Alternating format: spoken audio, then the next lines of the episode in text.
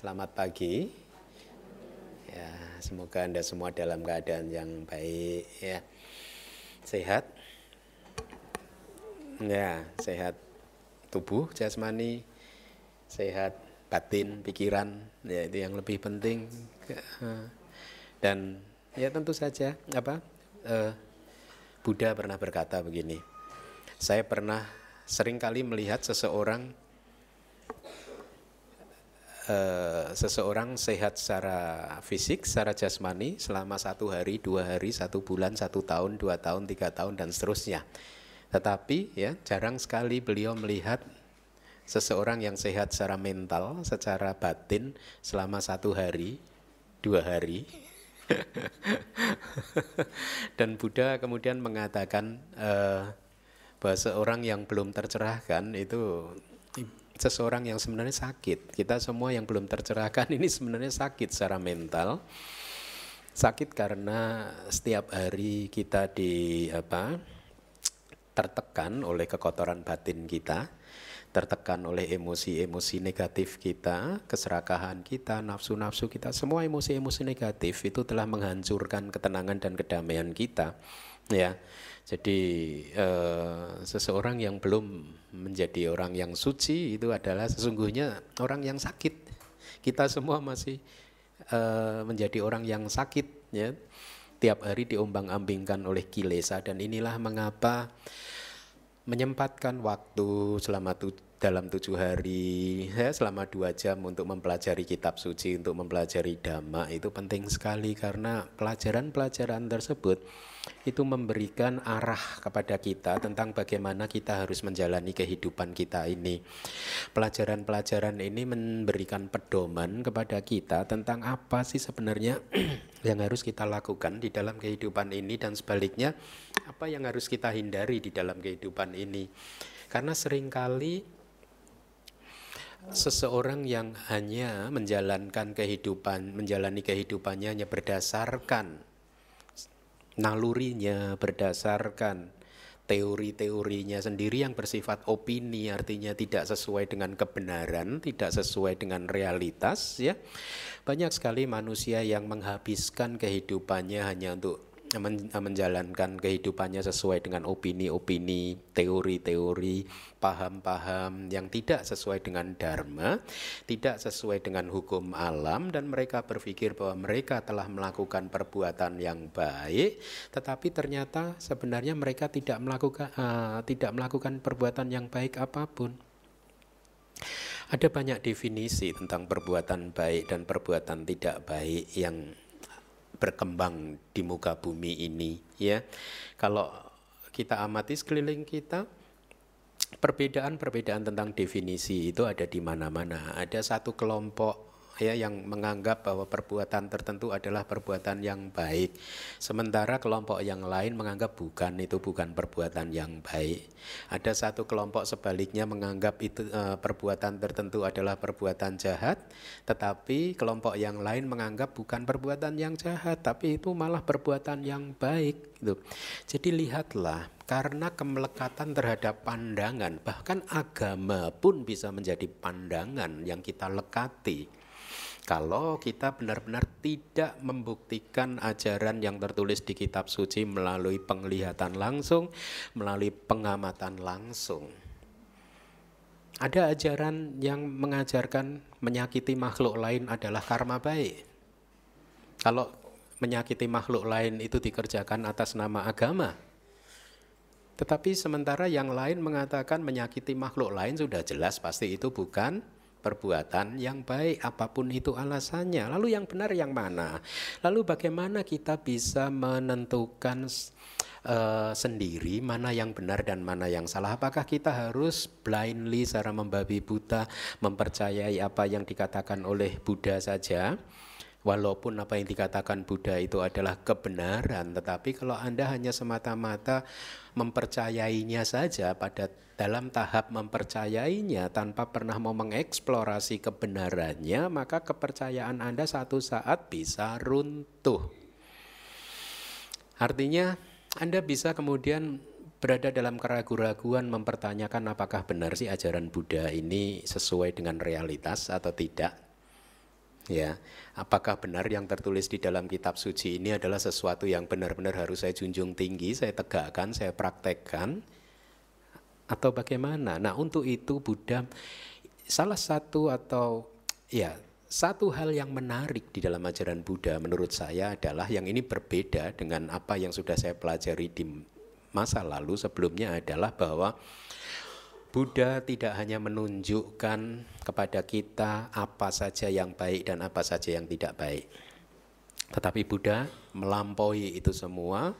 Lebih jauh lagi, Buddha juga mengajarkan kepada kita untuk melihat sendiri apa benar itu yang enggak baik adalah enggak baik, apakah benar itu yang baik adalah baik. Buddha menunjukkan jalannya untuk membuktikan sendiri. Jadi Buddha tidak pernah juga menganjurkan kepada kita untuk percaya membabi buta, tetapi sebaliknya Buddha mengajarkan kepada kita untuk menginvestigasi ajaran-ajaran beliau melalui meditasi.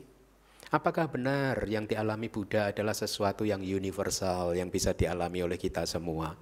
Apakah benar yang direalisasi oleh para sotapana, sakadagami, anagami, arahat itu adalah sesuatu yang juga menjadi sebenarnya hak kita kalau kita mau melatihnya? Dan ini yang menarik, ada kesetaraan di dalam ajaran Buddha bahwa siapa pun itu mempunyai kesempatan yang sama untuk menjadi seorang yang suci, untuk menjadi seorang sotapana. Sotapana sakadagami anagami arahat bukan monopoli Buddha dan murid Buddha yang hidup pada masa itu, tetapi juga menjadi satu hal yang juga bisa kita dapatkan di dalam kehidupan ini. Ya. Bukan juga monopoli kaum biku komunitas biku atau bikuni, tetapi juga Anda pun bisa kalau Anda mempraktekkannya. Nah, kembali lagi, apa sih yang disebut perbuatan baik, apa yang disebut perbuatan jahat, apa definisinya? Masing-masing tradisi mempunyai definisinya sendiri-sendiri dan kadang bertentangan satu dan yang lainnya. Oleh karena itu Buddha memberikan satu standar untuk mengerti, menilai apakah perbuatan yang kita lakukan itu adalah baik atau buruk. Buddha mengatakan, sesuatu dikatakan sebagai perbuatan baik kalau memenuhi dua syarat ini. Satu, tidak menyakiti atau melukai makhluk lain. Ya, dan juga tidak menyakiti atau melukai diri kita sendiri.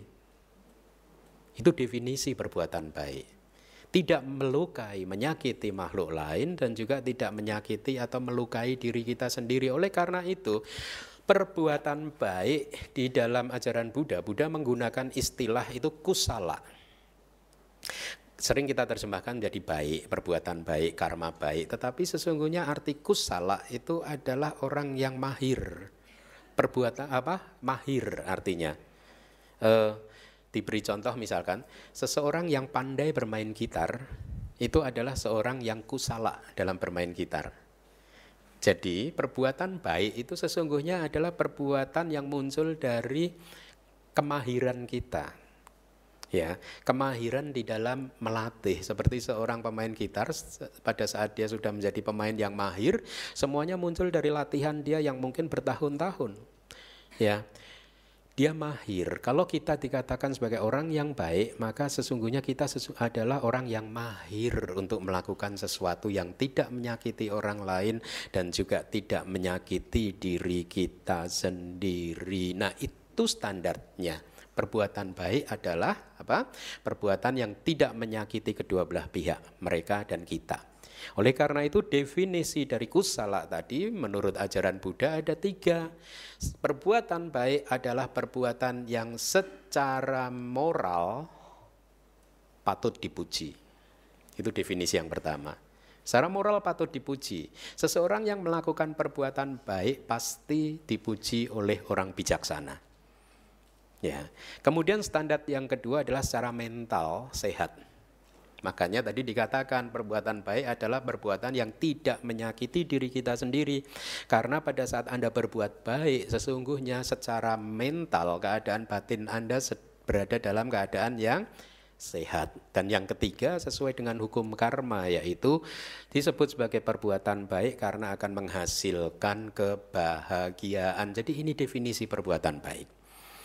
Dengan demikian definisi perbuatan yang buruk kebalikannya. Perbuatan yang buruk adalah perbuatan yang secara moral pantas dicela oleh siapa pun, oleh orang bijaksana. Tentu saja yang mencela orang orang bijaksana yang tidak uh, apa uh, bukannya mencela dengan kebencian tetapi mencela lebih pada tidak appreciate bahwa itu sesuatu yang menyakiti makhluk lain, menyakiti diri kita sendiri. Perbuatan jahat ada juga yang muji.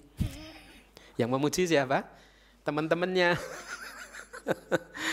ya, yang memuji adalah sesama orang yang jahat, sesama orang yang mempunyai hati yang masih kotor, belum bersih dan lain sebagainya. Nah, itu definisi perbuatan jahat, kebalikannya. Kemudian definisinya yang kedua adalah secara mental secara batin tidak sehat. Tidak sehat. Apa pun itu perbuatan jahat, apa pun itu kekotoran batin, selalu saja membuat batin kita tidak sehat. Baik itu nafsu-nafsu Anda, mengikuti nafsu-nafsu keinginan Anda, nafsu apa pun, nafsu indrawi, nafsu untuk memuaskan Anda, memuaskan tubuh Anda, untuk memuaskan batin Anda. Anda berpikir bahwa itu mungkin adalah perbuatan baik. Tetapi menurut definisi ini, nafsu-nafsu tersebut adalah hal yang tidak baik. Kenapa? Karena membuat batin Anda tidak sehat. Batin Anda tertekan ditekan oleh nafsu-nafsu Anda. Nafsu-nafsu Anda menghancurkan ketenangan, kedamaian, dan kebahagiaan Anda. Dan definisi yang ketiga adalah perbuatan yang tidak baik adalah perbuatan yang akan menghasilkan penderitaan. Nah, Kemudian Buddha mengelaborasi di dalam keseluruhan eh, apa masa-masa beliau waktu mengajar dan beliau merumuskan bahwa melalui penglihatan langsung beliau di masa lalu kan Buddha dikatakan pada saat beliau mencapai penerangan sempurna itu beliau bisa melihat hampir semua kehidupan masa lampaunya. Sehingga beliau juga mengerti kenapa ada satu makhluk meninggal dari satu alam lahir di alam yang lain. Beliau sendiri terlahir tadinya di keluarga A dengan nama B sekarang setelah meninggal dunia di sana terlahir di keluarga C dengan nama D dan seterusnya. Apa yang mengatur perpindahan dan perubahan kualitas kehidupan ini? Dan Buddha kemudian menemukan bahwa ada energi yang mengatur yaitu yang disebut sebagai hukum kam Ma, hukum kama lah yang mengatur perpindahan kelahiran kembali dari satu alam ke alam yang lain. Dan kemudian beliau merumuskan di dalam hukum kama ada hukum kama yang tidak baik yaitu satu perbuatan yang mempunyai potensi atau kalaupun berbuah akan menghasilkan penderitaan. Tidak hanya penderitaan di sepanjang kehidupan seperti kita alami saat ini tetapi juga penderitaan berupa memunculkan kelahiran kembali saat ini kita sudah terlahir sebagai manusia, ini adalah akibat dari ada satu biji karma dari masa lalu, dari kehidupan kita sebelum ini. Karma itu adalah karma baik dan berbuah dengan memunculkan tubuh Anda dan pikiran Anda, kehidupan Anda, memunculkan kelahiran sebagai manusia. Ya. Nah, jadi kemudian Buddha merumuskan bahwa energi atau hukum yang mengatur kehidupan ini salah satunya adalah hukum kama dan hukum kama ada yang buruk yang sudah kita pelajari minggu lalu ada berapa hukum kama yang buruk? Mama mama mama. Ada berapa kama buruk? Sepuluh. Berarti kama baik ada berapa? Ya, ada dua puluh. nanti kita lihat. di Indonesia rata-rata saya lihat di Google itu artikel-artikel berbahasa Indonesia mengatakan hukum kama hanya ada 10 saja. Iya, tapi yang diceritakan hukum kama 10 itu juga tidak tepat karena dikatakan hukum kama yang sepu, yang baik yang 10 apa saja? Dana, sila, bawana itu bukan hukum kama baik. Itu adalah kebajikan. Itu adalah punya. Nanti kita akan kupas. Nah, karma baik ada 10, karma buruk ada 10, karma baik ada 10 juga, kebajikan juga ada 10, jadi total aja 20 kan. Ya, nah sekarang kalau Anda sudah minggu lalu mempelajari tentang karma yang tidak baik, yang disebut lingkup indrawi. Nah, ini istilah teknis, artinya karma-karma tersebut kalau berbuah berupa kelahiran kembali atau berbuah sepanjang kehidupan, dia hanya berbuah di alam kehidupan lingkup in indrawi atau lingkup indra. Ada 11 alam di mana alam kehidupan ini adalah ladang tempat biji kama tumbuh dan subur berbuah yaitu alam neraka, alam binatang, alam hantu, alam setan, jin, kemudian alam manusia dan enam alam surga. Minggu lalu sudah saya katakan ya, jangan takut dengan kehidupan berikutnya ya. Nanti jangan-jangan saya nggak masuk surga, jangan takut Anda semua masuk surga. Umat Buddha, kenapa? Karena surga di agama Buddha ada enam. Kalau di tempat lain hanya ada kita enam, tenang. Space-nya banyak. Ya, enak kan? Sudah surganya enam, umat Budanya sedikit. Enak enggak? Berarti kita kebagian semua. Makanya jangan jangan khawatir tentang kehidupan masa depan. Jangan khawatir. Jatahnya di sana banyak. Ya. ya, surga kita enam ya. Uh, makanya ini salah satu manfaat menjadi umat Buddha, enaknya begitu. Ya, kita milih yang enak aja. Mau milih yang lain, lihat Surganya berapa? Satu. Ah, enggak lah, enggak. Nah, milih Buddhis aja. Kenapa? Surganya enam. Ada banyak ya. Nah, karma buruk lingkup indrawi yang sudah kita pelajari di minggu lalu, kalau berbuah, ya dia akan berbuah di sebelas alam tersebut.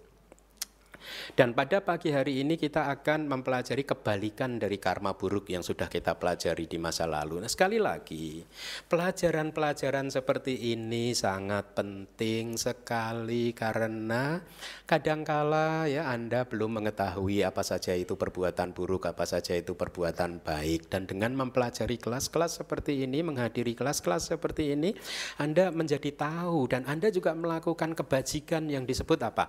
meluruskan pandangan pandangan. Paham? Tadinya Anda masih mempunyai pandangan yang bengkok, yang masih salah. Dengan menghadiri kelas seperti ini, kesalahan Anda Anda perbaiki. Dengan memperbaiki yang bengkok dan kemudian meluruskannya, maka Anda sudah melakukan kebajikan. Ya, yang juga merupakan karma baik. Ya. Nah, oleh karena itu pelajarilah dan uh, uh, renungkan, pahamilah apa yang saya sampaikan di kelas-kelas pariyati sasana. Karma baik yang akan kita pelajari juga disebut sebagai kama baik lingkup indra atau lingkup indrawi. Artinya kalau karma ini muncul, dia akan muncul di alam yang mempunyai nama yang sama, lingkup indra. Berarti kalau dia berbuah, dia hanya akan berbuah di alam lingkup indra tadi, yang sebelas tadi. Ya, karma ini tidak bisa membuat Anda terlahir di alam Brahma. Tidak bisa. Karena jenis karmanya berbeda. Nah, Karma baik lingkup indera itu adalah pantangan untuk tidak melakukan karma buruk. Mudah ya berarti menghafalnya ya. Berarti karma baik lingkup indera yang 10 adalah pantangan untuk tidak melakukan 10 karma buruk berarti pantangan untuk tidak membunuh, untuk tidak mencuri, untuk tidak benar. Untuk tidak nomor 4 apa? Berbohong untuk tidak. Nomor lima memfitnah. Nomor enam berkata-kata. Ya ini yang anda susah paling. Nomor tujuh apa? Hmm? berpantang pantang untuk melakukan apa? Uh, bukan bergunjing ya. Kalau bergunjing itu kan ngomongin kejelekan orang kan. Ini adalah ngomong yang tidak ada maknanya tidak ada manfaatnya kayak ngomongin film-film gitu. Kalau di kitab kita kan disebutkan gosip ya. Gosip juga ngomongin orang kan. Jadi artinya apa? Rumpi. Apa pun. Jadi ngomong berbicara yang tidak ada manfaatnya. Ya. Hanya bicara tentang cerita-cerita kosong, cerita uh, Warkop Reborn gitu.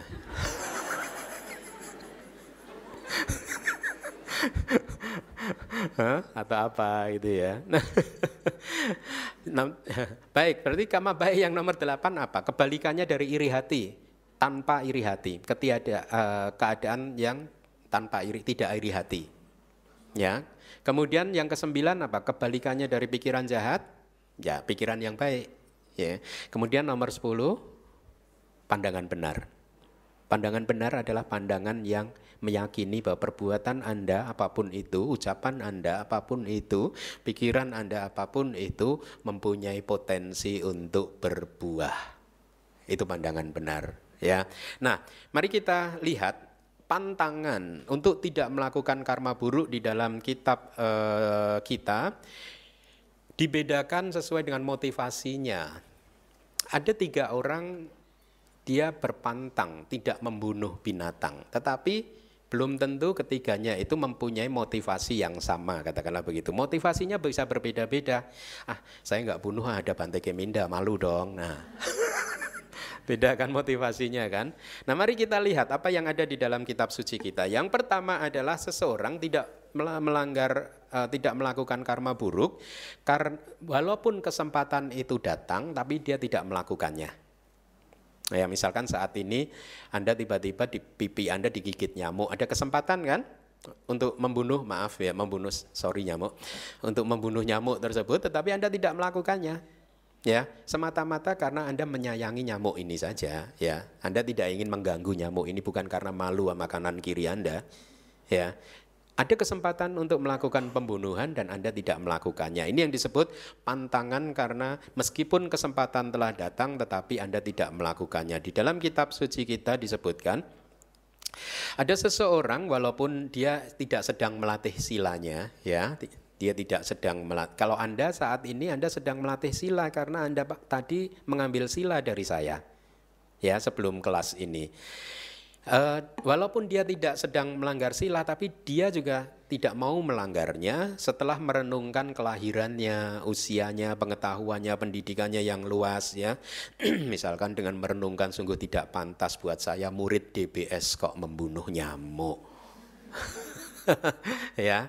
Nah, di dalam kitab kita diberi contoh Upasaka Cakana dari Sri Lanka. Jadi ceritanya seperti ini yang disebut Upasaka itu umat Buddha laki-laki yang bernama Cakana dia hidup di Sri Lanka pada waktu dia masih muda, tiba-tiba ibundanya sakit keras. Dan dokter mengatakan bahwa penyakitnya baru bisa disembuhkan kalau ada daging kelinci.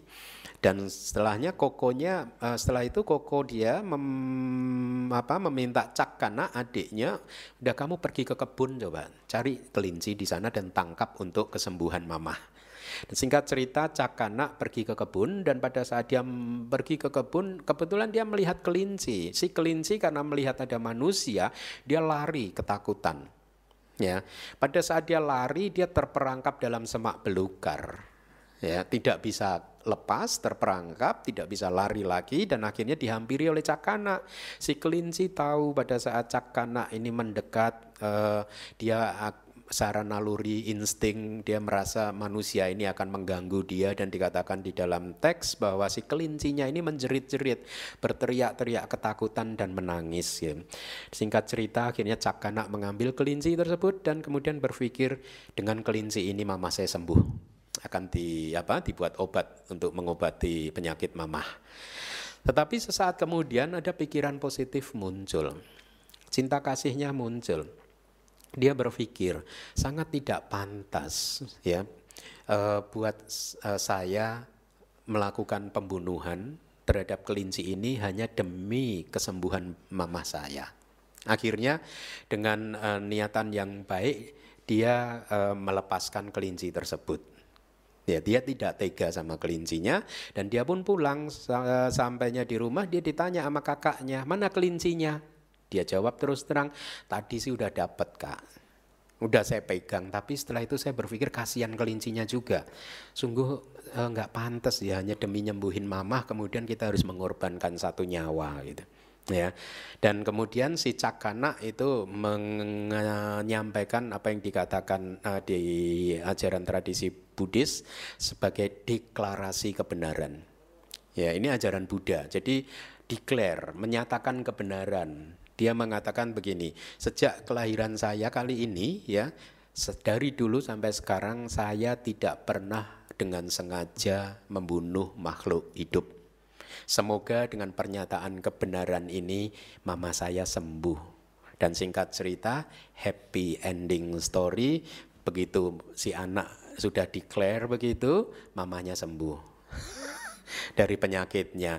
Cerita-cerita seperti ini hanya untuk menggambarkan kepada kita bahwa Anda bisa melakukan pantangan seperti ini pada saat kesempatan datang.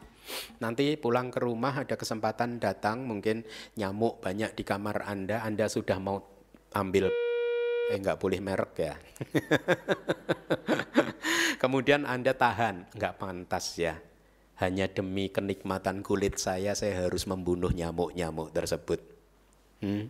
Makanya contohlah orang-orang di negeri Buddhis ya. Di negeri Buddhis itu setahu saya eh, alat pembasmi nyamuk itu nggak laku. Ya kita di negeri Buddhis semua rata-rata ya orang di kasurnya itu ada kelambunya, pakai kelambu. Ya demi menghindari pembantaian massal setiap malam di kamar anda, pakai kelambu jadi aman. Ya, nah jadi pantangan yang pertama bisa terjadi pada saat ada kesempatan yang datang, Anda ingin melanggar, melakukan karma buruk, dan tiba-tiba Anda teringat bahwa ini adalah hal yang tidak baik, dan kemudian Anda e, melepaskannya, tidak jadi melakukan perbuatan buruk tersebut. Nah, itu yang pertama. Kemudian, yang kedua, pantangan karena kepatuhan terhadap sila. Kayak Anda tadi pagi sudah mengambil sila dari saya, kemudian Anda mematuhinya. Ya, jadi jenis ini adalah pantangan untuk mereka yang telah mengambil sila kemudian dia tidak melanggarnya walaupun pada saat menghadapi kematian dengan penuh kesakitan ya.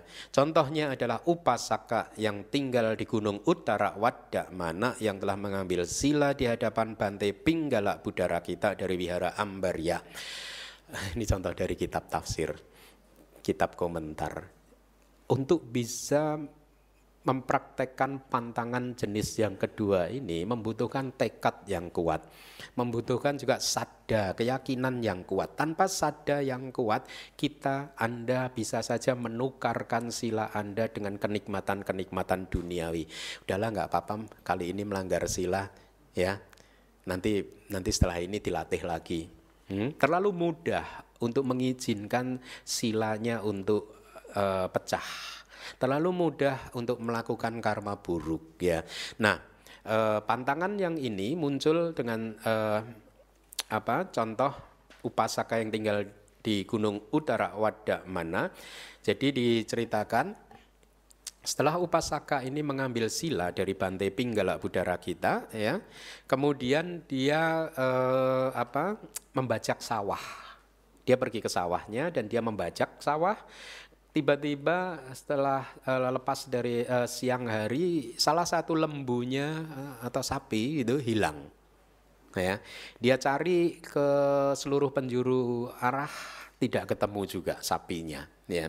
Akhirnya uh, dia mencari masuk ke hutan untuk mencari binatang peliharaannya yang hilang. Dan diceritakan pada saat dia masuk uh, ke hutan ya hutan belantara uh, akhirnya tiba-tiba dia dibelit oleh seekor ular yang sangat besar sekali ya pada saat dia dibelit oleh ular tersebut, ya, dia memegang kampak di tangannya dan dia berpikir saya akan potong leher ular tersebut dengan kampak ini gitu.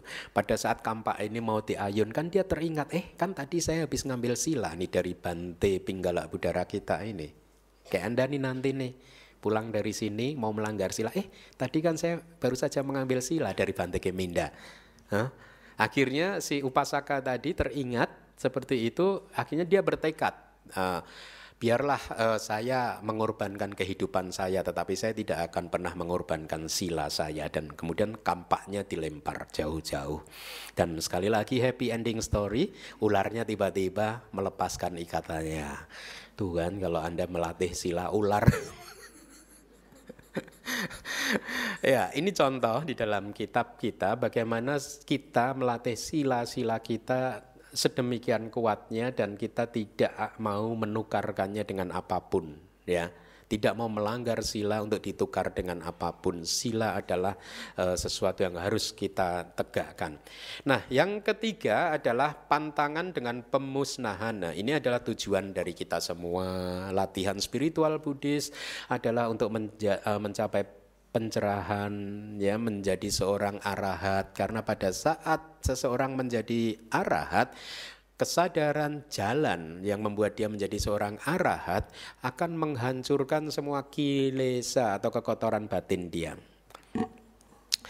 Karena sudah tidak ada kekotoran batin, makanya seorang arahat sudah tidak akan pernah bisa melakukan karma buruk.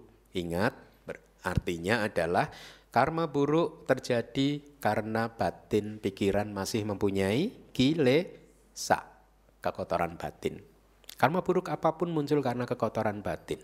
Pada saat kekotoran batinnya sudah dihancurkan, sudah tidak ada, maka batin akan secara alamiah tidak akan pernah bisa melakukan karma buruk, bukan karena pengendalian dirinya, tetapi semata-mata karena batinnya sudah murni. Proses pencerahan sangat menarik di dalam Buddhism ini tadi yang saya katakan di awal bahwa siapa pun dari kita bisa mengalaminya, mengalami hal yang sama seperti yang dirasakan oleh para para Arya, para makhluk suci. Uh, mereka yang telah berlatih selama bertahun-tahun bahkan meskipun mereka belum mencapai tingkat pencerahan apa pun, tetapi mereka bisa melihat dari kenyataan di dalam batinnya sendiri bahwa kekotoran batinnya sudah satu, jarang muncul. Ya, ibaratnya kalau biasanya seseorang setiap hari marah 10 kali, ini sekarang setiap hari marah hanya sekali. Sudah mulai jarang muncul. Frekuensinya mulai sedikit. Poin yang kedua, kalaupun muncul, intensitasnya sudah tidak strong tidak kuat. Hmm. Kalau Anda bisa memeriksa kekotoran batin Anda dan Anda menemukan dua poin tadi, frekuensinya menurun, intensitasnya juga melemah, maka latihan Anda sudah berada dalam jalur yang benar. Anda sudah berlatih dengan benar. Dan apa yang efek yang dirasakan pada saat kilesa sudah jarang muncul dan intensitasnya sudah melemah, hidup menjadi lebih ringan. Kebahagiaan menjadi lebih terasa kuat sekali. Kita akan apa semakin sering berada dalam situasi batin atau hati yang damai. Nah, pantangan dengan pemusnahan atau penghancuran adalah pantangan yang berasosiasi dengan jalan Arya artinya pantangan yang uh, muncul pada saat seseorang mencapai pencerahan ya. Jadi pada saat jalan istilah teknis ini enam kualitas kesadaran yang disebut sebagai jalan itu muncul dia hanya muncul sekali saja itu tapi dengan kemunculannya yang sekali itu saja fungsi dia untuk menghancurkan kekotoran batin tercapai Ya, sehingga bahkan pikiran untuk membunuh makhluk apa pun tidak akan bisa muncul di batin atau di hati seorang yang suci. Itu ada referensinya dari kitab suci kita. Nah, pantangan yang ketiga ini adalah tujuan dari latihan spiritual kita. Sehingga secara alamiah batin yang murni ini tidak akan pernah lagi melakukan karma-karma buruk ya. Secara teknis ini adalah keadaan batin para arahat ya. Arahat telah menghancurkan semua karma buruk. Bahkan arahat telah menghancurkan dua akar dari karma yaitu apa? Awija dan tanha, ketidaktahuan dan nafsu keinginan sehingga seorang arahat sudah tidak lagi melakukan karma. Perbuatan arahat sudah tidak bisa disebut karma. Karena perbuatan arahat bukan karma, berarti perbuatan arahat tidak akan berbu Wah, oleh karena itu jangan melakukan kejahatan sekarang. Lakukan nanti setelah jadi Ya, baik. Mari kita lanjutkan. Nah, berarti karma baik adalah 10 pantangan tadi, ya, pantang untuk tidak melakukan karma buruk. Nah, sekarang saya akan sampaikan 10 yang lain yang disebut 10 landasan kebajikan dasa punya kirya waktu. Agak berbeda kalau tadi adalah karma, karma baik, yang ini adalah punya, kebajikan. Bedanya di mana? Definisi punya adalah disebut sebagai kebajikan karena satu poin pertama Perbuatan ini memurnikan batin seseorang yang melakukannya. Ya, memurnikan. Poin kedua, ya, perbuatan yang disebut kebajikan disebut sebagai kebajikan karena dia perbuatan ini akan menyempurnakan kecenderungan-kecenderungan kita. Jadi kalau kita masih mempunyai kecenderungan yang tidak baik, dengan semakin sering melakukan kebajikan ini, maka kecenderungan yang tidak baik ini akan semakin dibuat tidak uh, menjadi baik, akan disempurnakan, bukan disempurnakan ketidakbaikannya, tapi diluruskan, yang masih bengkok diluruskan. Kemudian definisi yang ketiga disebut sebagai uh, kebajikan karena akan menghasilkan kelahiran yang baik. Ya, nah uh, perbedaannya tipis, oleh karena itu kadang juga disebut karma baik itu ada dua puluh, sepuluh yang karma baik tadi dan sepuluh kebajikan yang akan kita pelajari ini. Yang pertama adalah disebut sebagai landasan kebajikan berdana atau secara singkat berdana. Secara teknis disebut landasan kebajikan ya. Sekarang saya minta Anda memperhatikan apa sih yang disebut berdana. Kita kan sering berdana nih. Lalu apa? Atau bagaimana kita harus melakukannya? Apa saja yang harus kita perhatikan supaya kebajikan kita ini sempurna? Di dalam teks uh, informasinya adalah seperti ini. Ketika seseorang berdana kebutuhan pokok biku ya atau Anda berdana apa pun ya jubah atau objek panca indera apa pun berarti objek panca indera itu bisa apa saja. Bisa gedung ini itu juga objek panca indera ya. Bisa berdana kalau di zaman Buddha dulu berdana kendaraan untuk biku kereta misalkan itu juga objek panca indera juga atau apa saja Kemudian objek telinga, misalkan objek telinga itu ya kita berdana kata-kata yang baik yang membuat orang yang mendengarkannya bahagia dan seterusnya. Nah, ketika seseorang berdana kebutuhan pokok biku, jubah dan objek panca indera apa pun, cetana atau kehendak, motivasi Anda untuk melakukan sesuatu itu yang dimaksud dengan cetana yang muncul di arus batin dermawan tadi di tiga waktu. Lihat saya beri garis bawah di tiga waktu, yaitu satu, pada waktu mempersiapkan objek yang akan didanakan.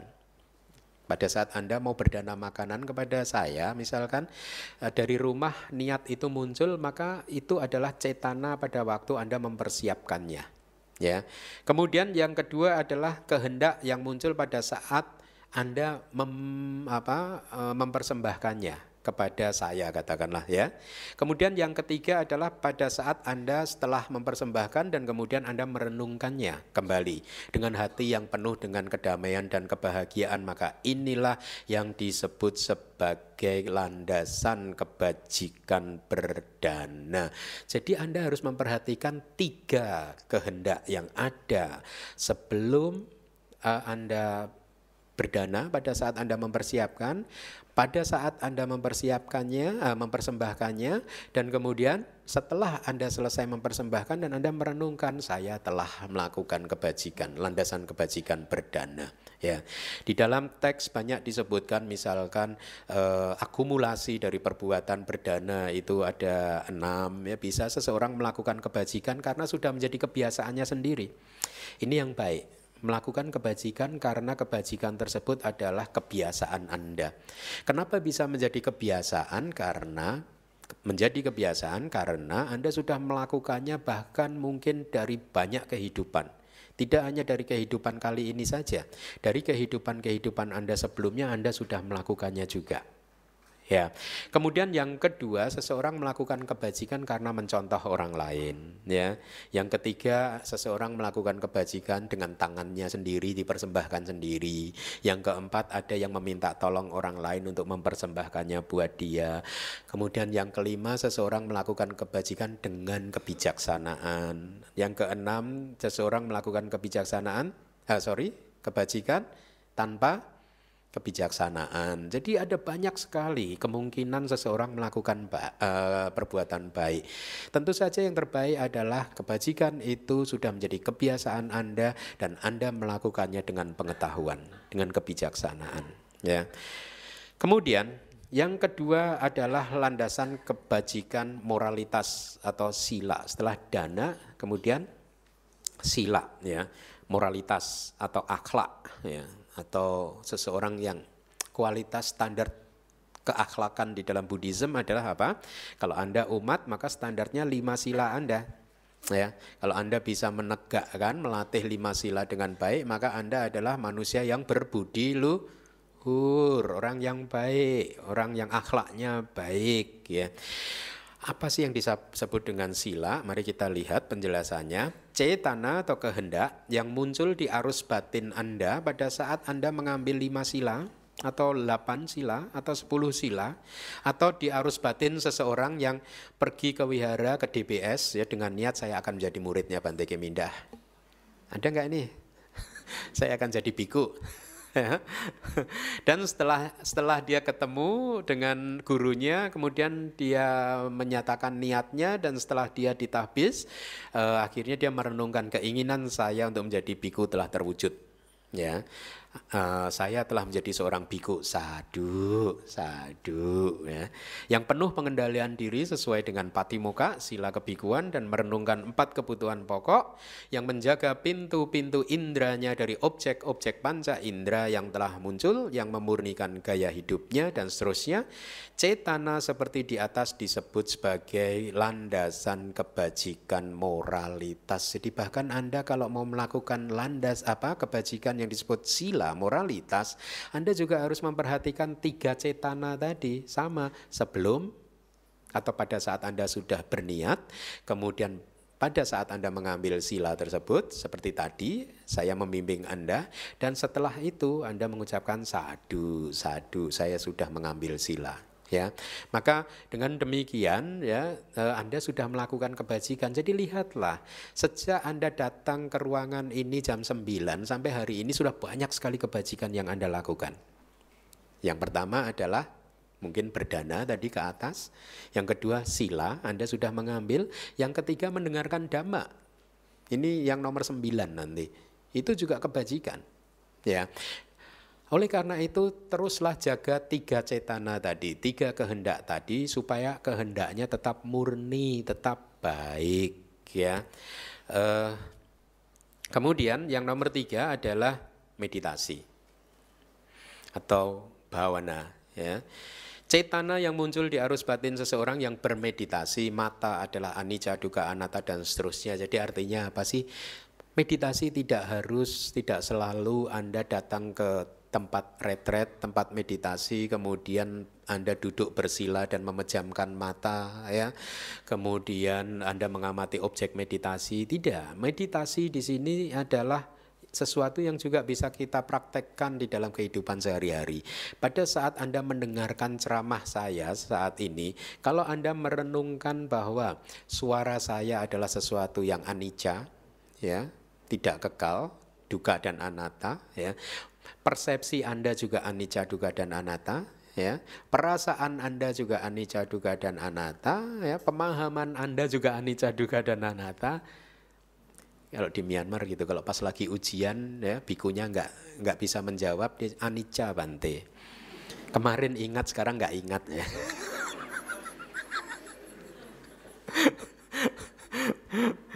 Ya maka setiap kali Anda merenungkan anicca, duga dan anatta di dalam fenomena apa pun bahwa objek yang Anda amati anicca, subjek yaitu Anda sendiri adalah yang juga merupakan fenomena yang tidak kekal, maka Anda sedang melakukan kebajikan.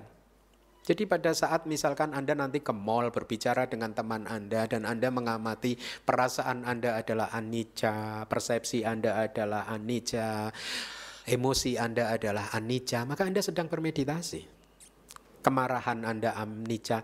Kemarahan adalah tidak baik. Tetapi kalau Anda mampu mengamati bahwa kemarahan adalah anicca, maka itu adalah baik. Jadi mari kita marah-marah terus.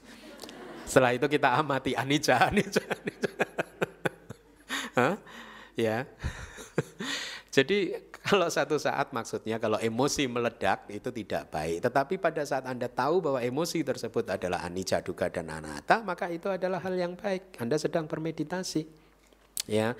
Nah, kemudian eh, yang keempat adalah landasan kebajikan rasa hormat. Nah ini penting sekali ya bahkan menghormati mereka atau siapa pun ya terutama mereka yang pantas untuk dihormati itu pun adalah kebajikan yang tadi definisinya tiga apa? Masih ingat nggak? Tiga apa saja? Memurnikan batin anda. Hmm? dan rasa hormat ini yang kedua apa tadi?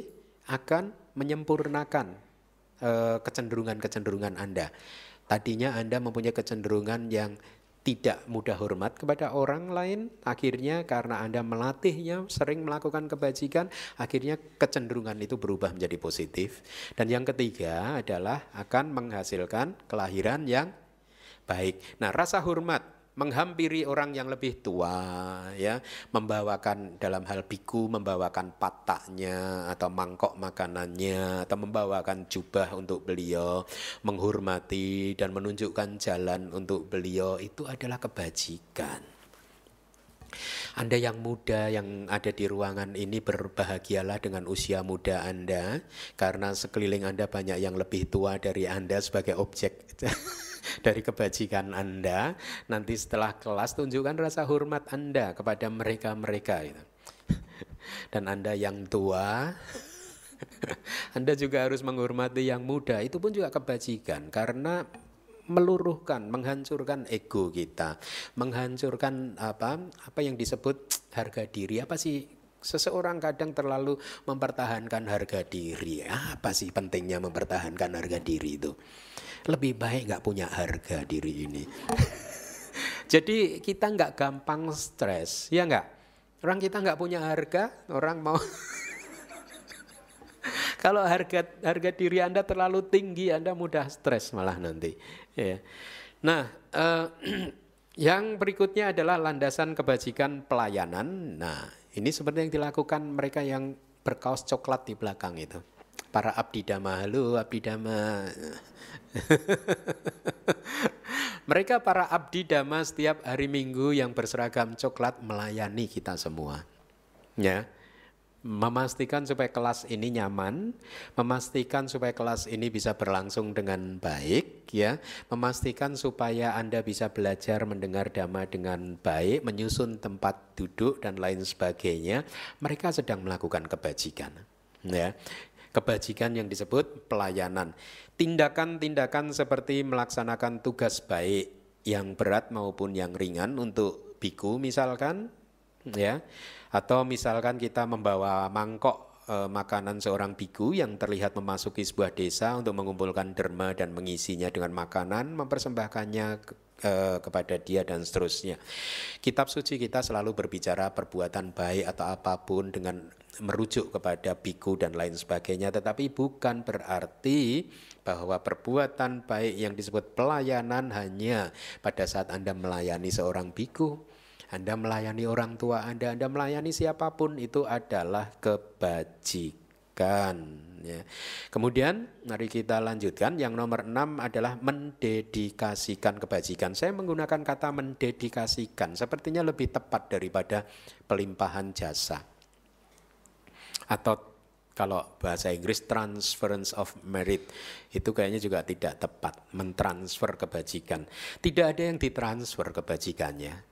Tetapi semata-mata Anda mendedikasikannya, diniatkan di dalam hati saja bahwa Anda mendedikasikan jasa kebajikan yang sudah Anda lakukan untuk kebahagiaan si A, si B dan seterusnya atau untuk kebahagiaan semua makhluk ya. Setelah berdana dan melakukan ini dari kitab kita uh, puja wewangian itu artinya mempersembahkan bunga, kemudian dupa dan lain sebagainya ya.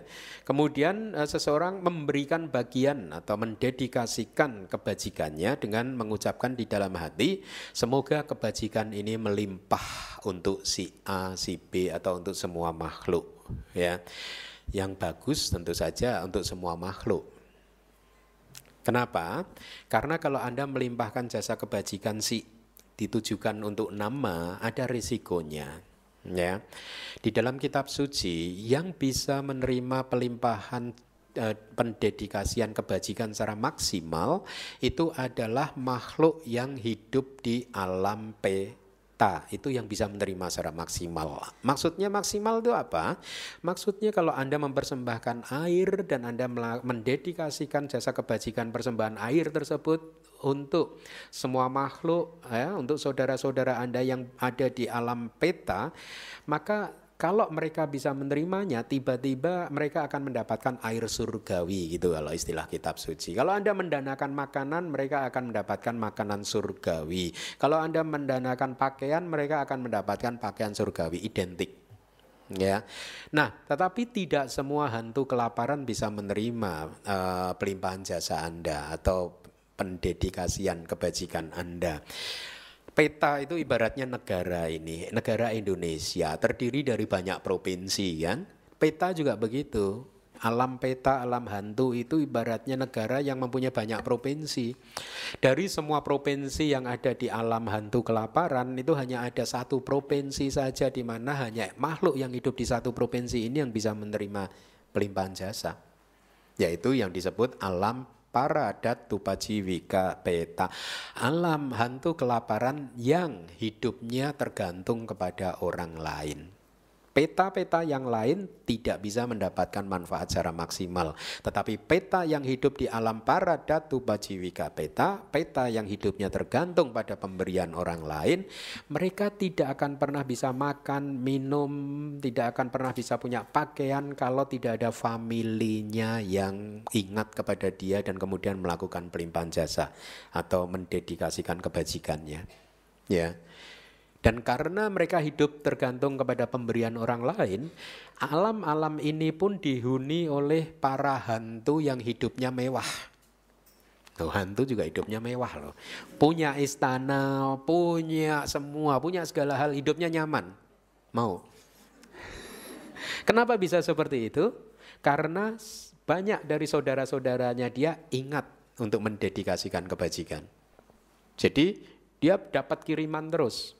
Tapi sayang gitu, kebajikannya tersebut tidak cukup kuat buat dia untuk bisa keluar dari alam tersebut. Sebenarnya tujuannya adalah kita mendedikasikan kebajikan supaya dia bisa keluar dari alam tersebut.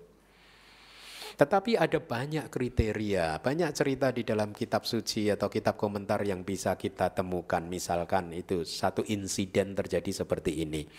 Karena mendedikasikan kebajikan kepada peta ya faktor yang juga penting adalah siapa yang menerima kebajikan Anda ya, yang menjadi ladang tempat Anda menanam biji karma baik Anda itu siapa kalau ladangnya gersang maka Anda menanam biji yang super di ladang yang kering tandus gersang. Bisa tumbuh enggak tidak bisa tumbuh.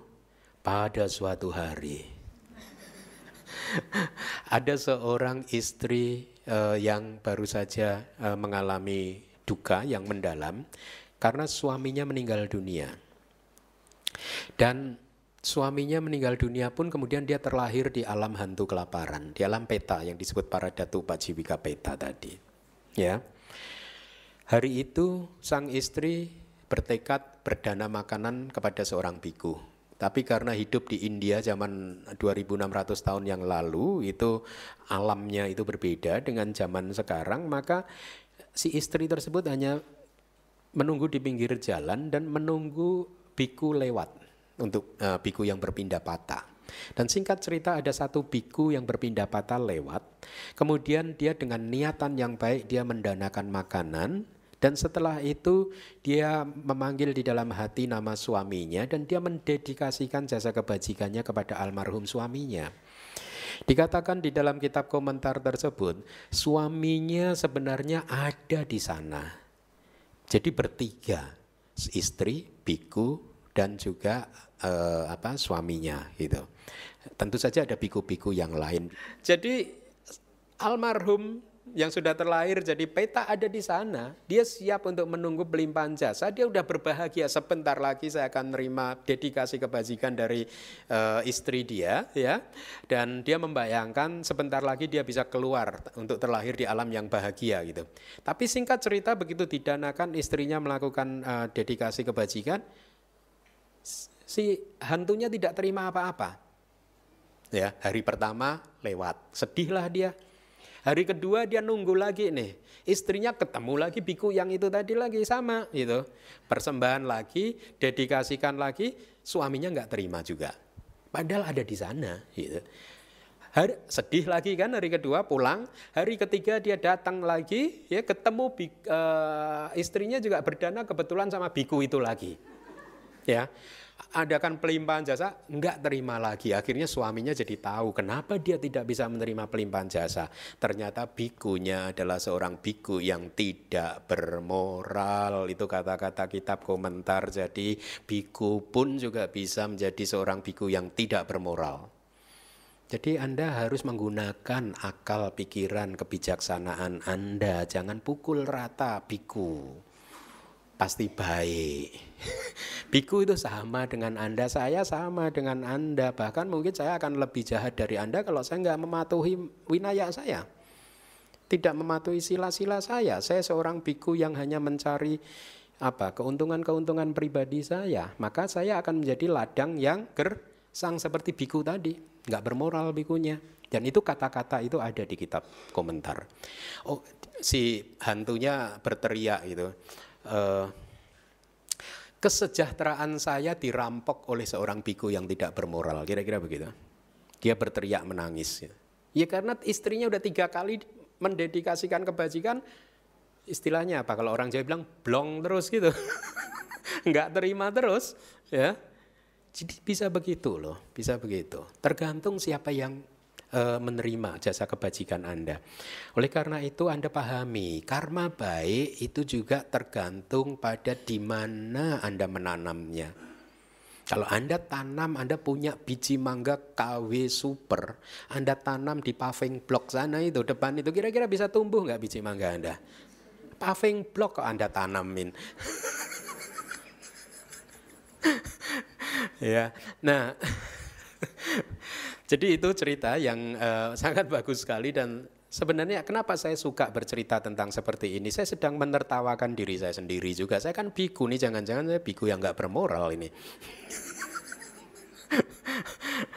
Tapi tentu saja tujuan yang lain adalah memberikan informasi yang berharga buat Anda ya, supaya biji benih karma baik Anda itu bisa Anda tanam di ladang yang su kubur ya. Nah, apakah seseorang yang ini menarik juga yang mendedikasikan kebajikan tersebut akan kehilangan kebajikan yang telah dilakukan? Kalau Anda menggunakan transfer kebajikan, maka kebajikan Anda tertransfer, habis. Anda melakukan kebajikan, kemudian Anda transfer. Habislah Anda nggak menerima apa-apa, nggak menikmati apa-apa. Nah makanya di kitab komentar juga ada pertanyaan lalu kalau seseorang mendedikasikan kebajikan kepada makhluk lain, apakah kebajikannya berkurang? Diberi contoh dengan sangat indah, jawabannya adalah tidak. Contohnya indah. Seperti halnya katakanlah sekarang di sini ada 300-400 orang. Kita semua ini ruangan gelap gulita, tidak ada cahaya bayangkan. Dan Anda masing-masing membawa satu lilin. Dan lilin di yang Anda pegang tidak ada, tidak nyala, tidak menyala. Ya, hanya lilin saya saja yang menyala. Ya, kemudian saya dedikasikan nyala api lilin saya kepada Anda satu persatu. Ya, sehingga akhirnya 300-400 orang ini lilinnya nyala semua. Pertanyaannya apakah nyala api saya berkurang dengan saya bagikan ke 300 orang ini? Tidak.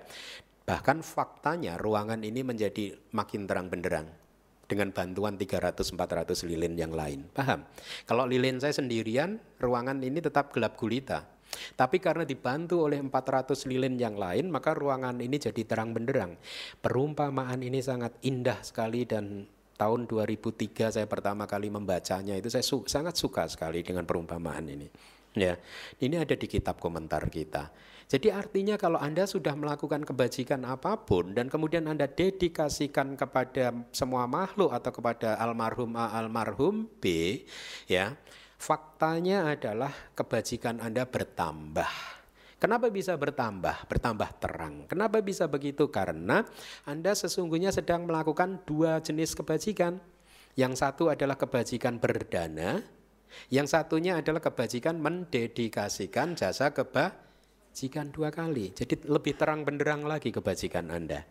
Oleh karena itu jangan lupa setiap kali melakukan kebajikan Anda lakukan dedikasi kebajikan tersebut.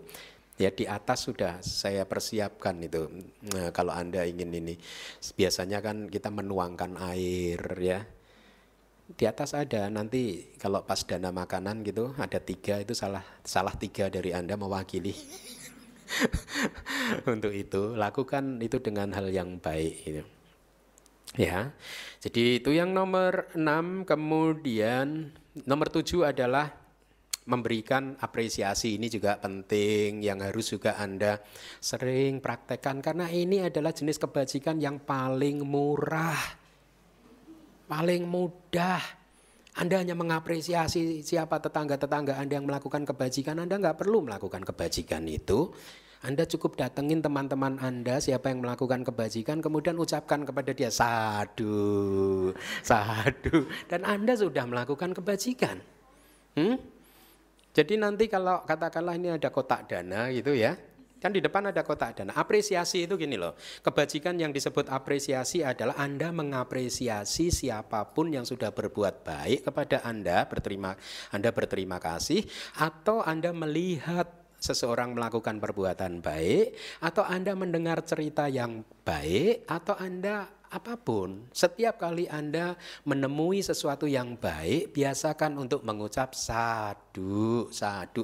Oh bagus, bagus, sungguh bagus. Ya, biasakan gitu. Dengan demikian Anda sudah melakukan kebajik, kan Anda sudah melakukan karma baik. Lihat, ini mudah sekali bukan? Hah? Anda tidak perlu melakukan kebajikan yang lain. Nanti setelah kelas selesai Anda ambil kursi Anda duduk di sebelah kotak dana itu. Itu kan ada kotak dana kan? Duduk aja satu jam lihat. Begitu ada umat yang berdana ke sana Anda sadu, sadu. Anda sudah. Ya. Nggak usah berdana. Biar orang lain yang berdana. Anda cukup sadu sadunya. Anda bagian sadu aja. Ya Terus nanti mungkin setelah apa pada saat makan siang kalau ada yang memberi apa melayani ini mencuci apa gitu Anda deketi satu-satu. Ci, sadu ya Ci, sadu. Enggak perlu Anda yang mencuci nggak, biar orang lain yang mencuci. ya, atau mungkin nanti di depan itu ada yang bersih-bersih, sampahnya kotor gitu deket. Jadi Anda harus awas matanya ini. Gunakan mata Anda baik-baik, gunakan telinga Anda baik-baik itu ya. Cukup. Oh di ujung sana itu ada yang berbuat baik, datengin. Datengin ujung sana. Kok sadu ya kok sadu. Anda keliling lagi, inspeksi lagi, cari mana yang sedang berbuat baik ya. Kalau lantai satu sudah nggak ada, cari Pokemon Go ke lantai dua. Ya, ini Pokemonnya kebajikan mencari seseorang yang melakukan kebajikan. Lantai dua di kantor itu mungkin Neti sedang apa gitu, deketin Cik Neti. Sadu, Cik, sadu. Datangin lagi ke setiap kelas, datangin dan Anda di sini bisa banyak menemukan Pokemon-Pokemon kebajikan. Anda nggak perlu melakukan kebajikan biar orang lain. Kan Anda juga melakukan kebajikan dengan model yang sederhana itu. Tetapi apakah benar itu kebajikan yang bisa menghasilkan kebahagiaan? Ya tentu saja tidak ya. Ya, ke, itu adalah kebajikan. Buahnya apa? Buahnya adalah setiap kali Anda menderita, Anda, oh saya ini hidupnya lagi susah, nanti teman Anda membalas, sadu sih.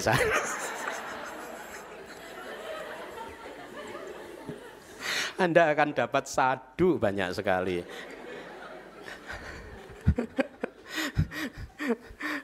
Baik, yang kedelapan landasan kebajikan mengajar dhamma. Nah ini ini sering saya renungkan.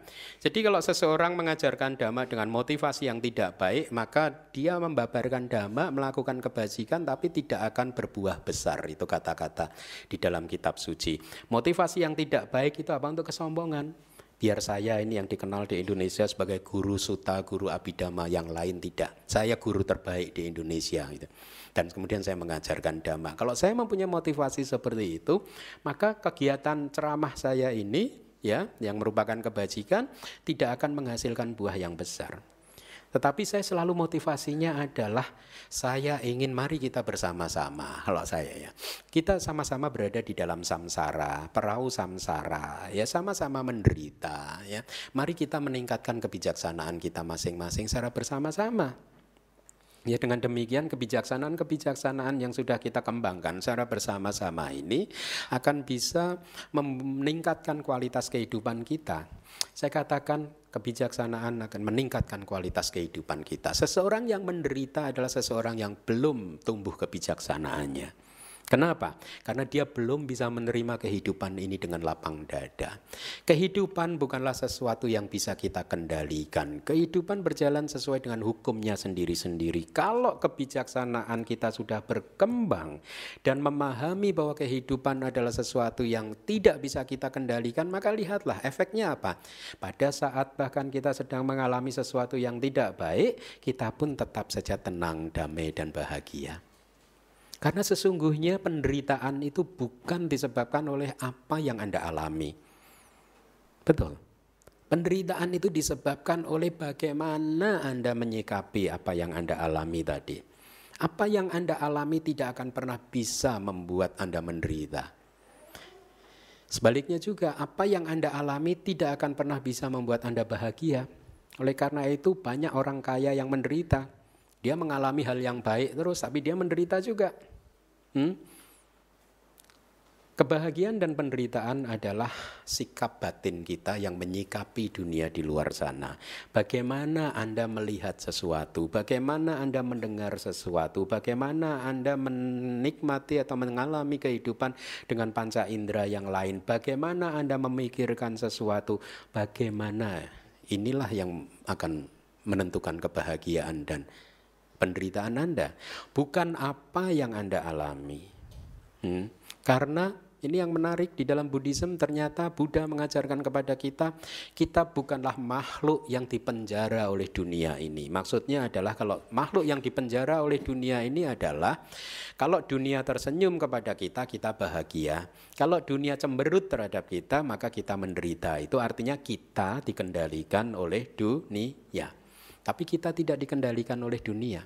Artinya, kalau dunia sedang cemberut kepada kita, kita bisa tersenyum. Pilih kita memilih untuk tersenyum. Kita memilih untuk tetap tenang, damai, positif, dan bahagia. Nah, jadi landasan kebajikan mengajar dhamma dibedakan sesuai dengan motivasinya. Yang kedua adalah yang berbuah besar itu adalah apabila seseorang menjadikan pencapaian pembebasan ya sebagai tujuan tertingginya. Saya mengajarkan dhamma seperti ini, ya, Tripitaka mengajarkan meditasi karena satu, saya ingin membebaskan juga diri saya sendiri dengan terus memupuk parami-parami saya, tetapi pada saat yang bersamaan saya juga ingin uh, mendorong Anda semua untuk segera bergerak untuk membebaskan diri Anda sendiri juga. Uh, seseorang mengajar dharma dengan tujuan yang baik yaitu pencapaian pembebasan maka kegiatan yang seperti ini akan menghasilkan buah yang besar. Nomor sembilan landasan kebajikan mendengarkan dhamma. Nah, ini Anda ini. Ya, apa yang harus Anda lakukan? Mari kita baca. Seseorang mendengarkan dhamma dengan berpikir mereka akan mengetahui aku sebagai seorang yang mempunyai sadda, seorang yang rajin, seorang yang begini begitu. Maka pikiran yang seperti ini, motivasi yang seperti ini akan membuat kebajikan Anda tidak akan bisa menghasilkan buah yang besar. Tetapi kalau motivasi Anda berbeda, Anda mendengarkan dhamma dengan hati yang lembut, dipenuhi dengan kebaikan, mendengarkan dhamma tersebut dengan berpikir uh, apa? Oh, hal ini akan baik buat saya. Ya, saya akan melatih uh, sila, saya akan melakukan karma baik, saya akan menghindari karma buruk. Maka hal yang seperti itu akan menghasilkan buah yang besar. Artinya apa? Anda mendengarkan dhamma untuk Anda sendiri. Anda tidak mendengarkan dhamma untuk orang lain. Paham? Ya, itu adalah apa yang selalu saya praktekkan dulu pada waktu saya masih berada di luar negeri, pada waktu saya masih belajar. Saya selalu belajar dhamma, selalu memikirkan manfaatnya untuk diri saya. Dulu pada saat status saya masih mahasiswa, saya tidak pernah terpikir bahwa saya akan menjadi biku seperti kali ini. Artinya saya tidak pernah mempunyai motivasi untuk mengajar dhamma awalnya sebenarnya. Ini kan kecelakaan saja ini namanya. saya selalu ingin meng mengajar dhamma kepada diri saya sendiri. Ya, bahkan saya kalau ketemu saudara-saudara saya itu saya di dalam tanda kutip dipermalukan.